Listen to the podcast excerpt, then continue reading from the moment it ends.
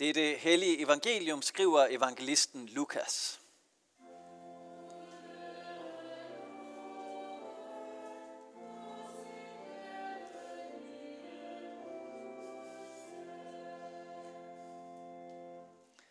Apostlene kom også i strid om, hvem af dem, der skulle regnes for den største. Det sagde han til dem. Folkenes konger hersker over dem, og de, som udøver magt over dem, lader sig kalde velgørere. Sådan skal I ikke være. Men den ældste blandt jer skal være som den yngste, og lederen som den, der tjener. For hvem er størst? Den, der sidder til bords, eller den, der tjener? Er det ikke den, der sidder til bords? Men jeg er iblandt jer som den, der tjener. Jeg er det, der er blevet hos mig under mine prøvelser. Og ligesom min fader har overdraget mig riget, overdrager jeg det til jer for at I skal spise og drikke ved mit bord i mit rige, og I skal sidde på troner og dømme Israels tolv stammer. Simon, Simon, Satan gjorde krav på jer for at sigte jer som hvide. Men jeg bad for dig, for at din tro ikke skal svigte. Og når du engang vender om, så styrk dine brødre. Amen. Må Helligånden oplyse sind og hjerte og velsigne ordet for os. Amen. Sidste søndag var det faste lavn. I onsdags var det aske onsdag. Og i dag er vi så kommet til første søndag i fasten. Vi er altså begyndt på den her forberedelsestid, som skal forberede os på at fejre påske om 40 dage. Og hvis man har lyst, så kan man sagtens nå at vælge en lille faste for sig selv som kan hjælpe en med at forberede sig til påske. Man kan overveje, om der er noget, som fylder for meget for en. En luksus, som man har lyst til at afstå fra. Eller det kan være, at der er noget, som man forsømmer, som man kan beslutte sig for at gøre de næste 40 dage som en forberedelse til påsken. Fastetiden er en forberedelsestid. Og her i kirken, der har vi i prædiketeksterne nogle ret alvorlige temaer. Noget, som skal hjælpe os med og mærke, hvor vigtigt påsken den er. Fastetiden er blandt andet en tid til at besinde sig på, at livet også kan være en kamp. At det til tider kræver omvendelse. Og at vi alle sammen lever med vores begrænsninger og vores nederlag og vores dødelighed. Det er en del af vores menneskelighed. Og derfor er det også godt for os at give det opmærksomhed fra tid til anden. Det er godt for os at turde være ærlige over for os selv om, at det, at vi er i kamp, at livet nogle gange er svært, også er en del af vores liv. Jeg har læst en lille beretning for jer lige her om disciplene, og den er taget fra den sidste aften, Jesus han er sammen med disciplene. Han har lige indstiftet nadveren. De har fejret den sidste nadver sammen. Og midt i det, der øjeblik, som vi faktisk har vores nadverritual fra, som vi citerer fra hver søndag, Lige midt i det, der opstår der en strid imellem disciplene om, hvem der er den største. Og som så ofte før, så er der en skærende kontrast imellem det, som Jesus gør og siger, og det, som disciplene de er optaget af. Jesus har lige vasket deres fødder, som om han var den laveste slave af dem alle sammen, for at give dem et eksempel på efterfølgelse. De skal ikke hæve sig over hinanden, de skal bøje sig ned og tjene de andre. Han har lige indstiftet nadveren, talt med dem om sit læme om sit blod, som sådan en forudanelse om det, der kommer. Nemlig, at han ikke bare vil tjene dem med sit liv, men også med sin død. Og med den, så giver han dem også den her beretning om den nye pagts blod. Altså, der er et nyt forhold til Gud, hvor de inviteres ind og sidder til bords med Gud uden forbehold. Det er det, som Jesus han lige har været i gang med at tale med dem om. Det er baggrundstapetet. Og så begynder disciplene at diskutere med hinanden om, hvem der er den største. Det er jo absurd. Tænk, at de fuldstændig misser, hvad det er, Jesus han gør for dem, hvad det er, han fortæller dem. Der, hvor han er i gang med at bøje sig dybest for dem, der er de i gang med at sætte sig allerøverst oppe. Hvem er det, der passer bedst op i toppen? Og Jesus, han smider dem ikke ud. Han siger nogle ord til dem, som bliver hos dem. Nogle, som de har sagt til hinanden bagefter, reflekteret over, de har fået dem skrevet ned, så vi også har dem. Noget, som var værd at bide mærke i for dem. Og noget af det, som Jesus han siger til Simon Peter, det er, at han bad for hans tro, om at den ikke måtte svigte ham. Det er som om Jesus han ser en sammenhæng her. Hvis hans tro ikke havde svigtet, så havde han heller ikke kæmpet om at have den øverste plads i blandt disciplene. For der er en tro på Jesus, som kan få lov til at sætte en ny dagsorden for et menneske. Så det er ikke styret af at positionere sig over for de andre, men kan tage tjenerens rolle, ligesom Jesus, fordi tilhørsforholdet til ham lader alt andet komme i et nyt lys. Det er troen på Jesus som tillid til Jesus. Og det er det, der ville have gjort, at Peter han kunne have undgået at være i den der kamp om at være størst. Og han kunne have levet i overensstemmelse med Guds rige, med den der dybe virkelighedsforståelse, som Jesus han kom med. Men Peter han var med til at kæmpe om at være størst. Og dermed så giver han os i dag et eksempel på synden. For det er jo også et af temaerne, som vi har her i fastetiden. At der er synd i den her verden. At der er ting, som er forkerte, som adskiller os fra Gud. Der er handlinger og tanker og vaner, som leder os ned af stier, som ikke er gode for os. Og som dermed er synd. Synd, det er jo at ramme ved siden af.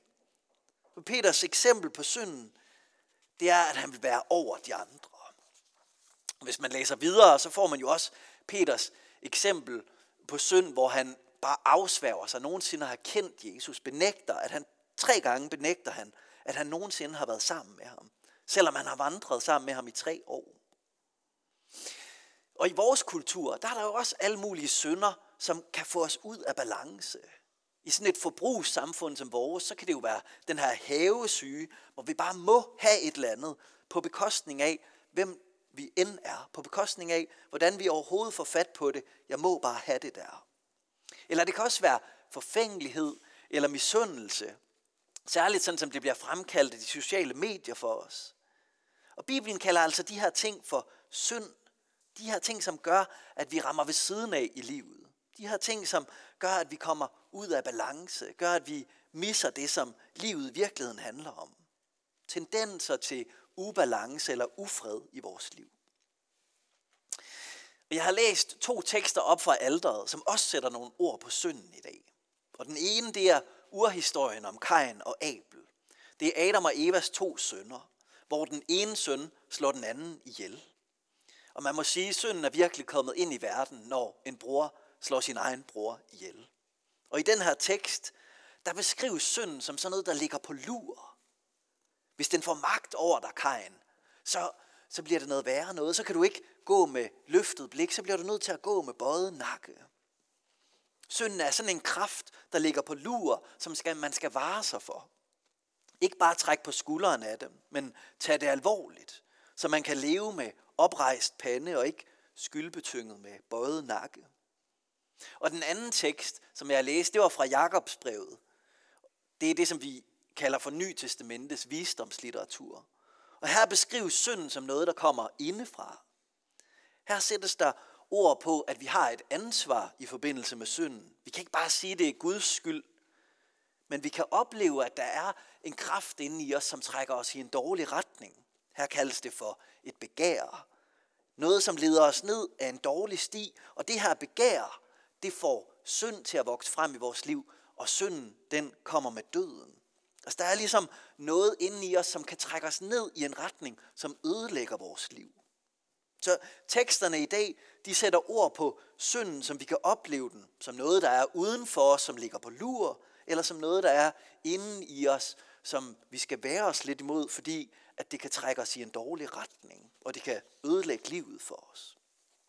Og så er det Jesus, han beder for Peter, om at hans tro ikke må svigte. Og det gør han, fordi han ønsker for ham, at han ikke må være styret af den her synd. Sådan som Kain er det, eller sådan som Jakob beskriver det. Og Jesus han fortæller os Peter, at han har givet ham et nådesrum. Han forventer sådan set, at Peter han dummer sig. At han rammer ved siden af. At han kommer ud af balance. Han ved, at Peter han får brug for hjælp til at rejse sig igen. Og hans ord til ham det er, når du vender om. Når du omvender dig. På et tidspunkt, så får du brug for at vende dig om, Peter. Peter han ved det ikke selv. Og det kan være, at Jesus endda håber på, at de her ord kan overbevise ham om, at det ikke skal ske. Men måske ved Jesus godt, at Peter han kommer til at få brug for at vende sig om på et tidspunkt. Jeg læste på et tidspunkt, at Jesus han helbreder alle mulige mennesker i løbet af, af evangelierne. Og det er ret tit bare sådan på et øjeblik, så er de syge, så bliver de raske. Men altid, når det handler om folks åndelige udvikling, så får folk lov til at have den tid, som de skal bruge til det. De får lov til at være på en vandring, selv hvis det er ligesom af Peter, at han får lov til at komme derud, hvor han ikke kan bunde, sådan at han kan vende sig om og få øje på Jesus, få øje på, hov, der kom jeg galt afsted. Nu har jeg faktisk brug for at vende tilbage. Så for mig at se, så er der noget enormt nådigt i, at Jesus han siger til Peter, når du vender om, der er plads til, at du er på en rejse, hvor du får brug for at vende dig om. Og så fortsætter han sætningen, han siger, når du vender om, Peter, så styrk brødrene. Peter han har en plads hos Jesus i relation til ham. Og han har også fået en opgave, og han har fået en plads i det her fællesskab, som Jesus han efterlader sig. Så selvom at Peter han er på vej ud til et sted, hvor han ikke kan bunde, og Jesus han kan se, du får brug for at vende om på et tidspunkt, Peter, så får han stadigvæk at vide, og når du vender om, så styrk brødrene. Der er stadigvæk plads til dig ved bordet. Der er stadigvæk plads til dig i fællesskabet. Der er stadigvæk plads til mig, til dig i mit rige, det som jeg har gang i i den her verden. For jeg er slet ikke færdig med dig, Peter. Når du vender om, så styrk brødrene. Og hvem er det så, Peter han skal omvende sig til? Hvem er det, han skal få øje på? Jo, det er jo Jesus, sådan som han viser sig for os i dag. Som den, der er kommet for at tjene. Som den, der kom til jorden for at tage korset på sig. For at befri os fra synden og dens konsekvenser. Og det er fastetidens dybeste mål. At vi må få hjælp til at vende os imod Jesus. Og se ham som ham, der kommer til os for at tjene os. Og for at vise os noget igen og igen. Ære være faderen og sønnen og helligånden, som det var i begyndelsen, således også nu og altid og i al evighed. Amen. Lad os bede sammen.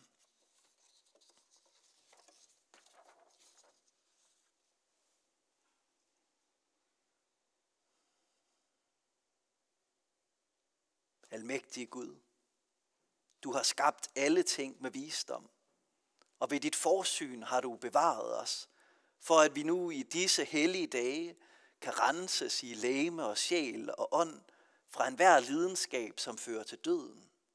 Du gav Moses din lov, da han i 40 dage var hos dig på bjerget. Lad os også kæmpe den gode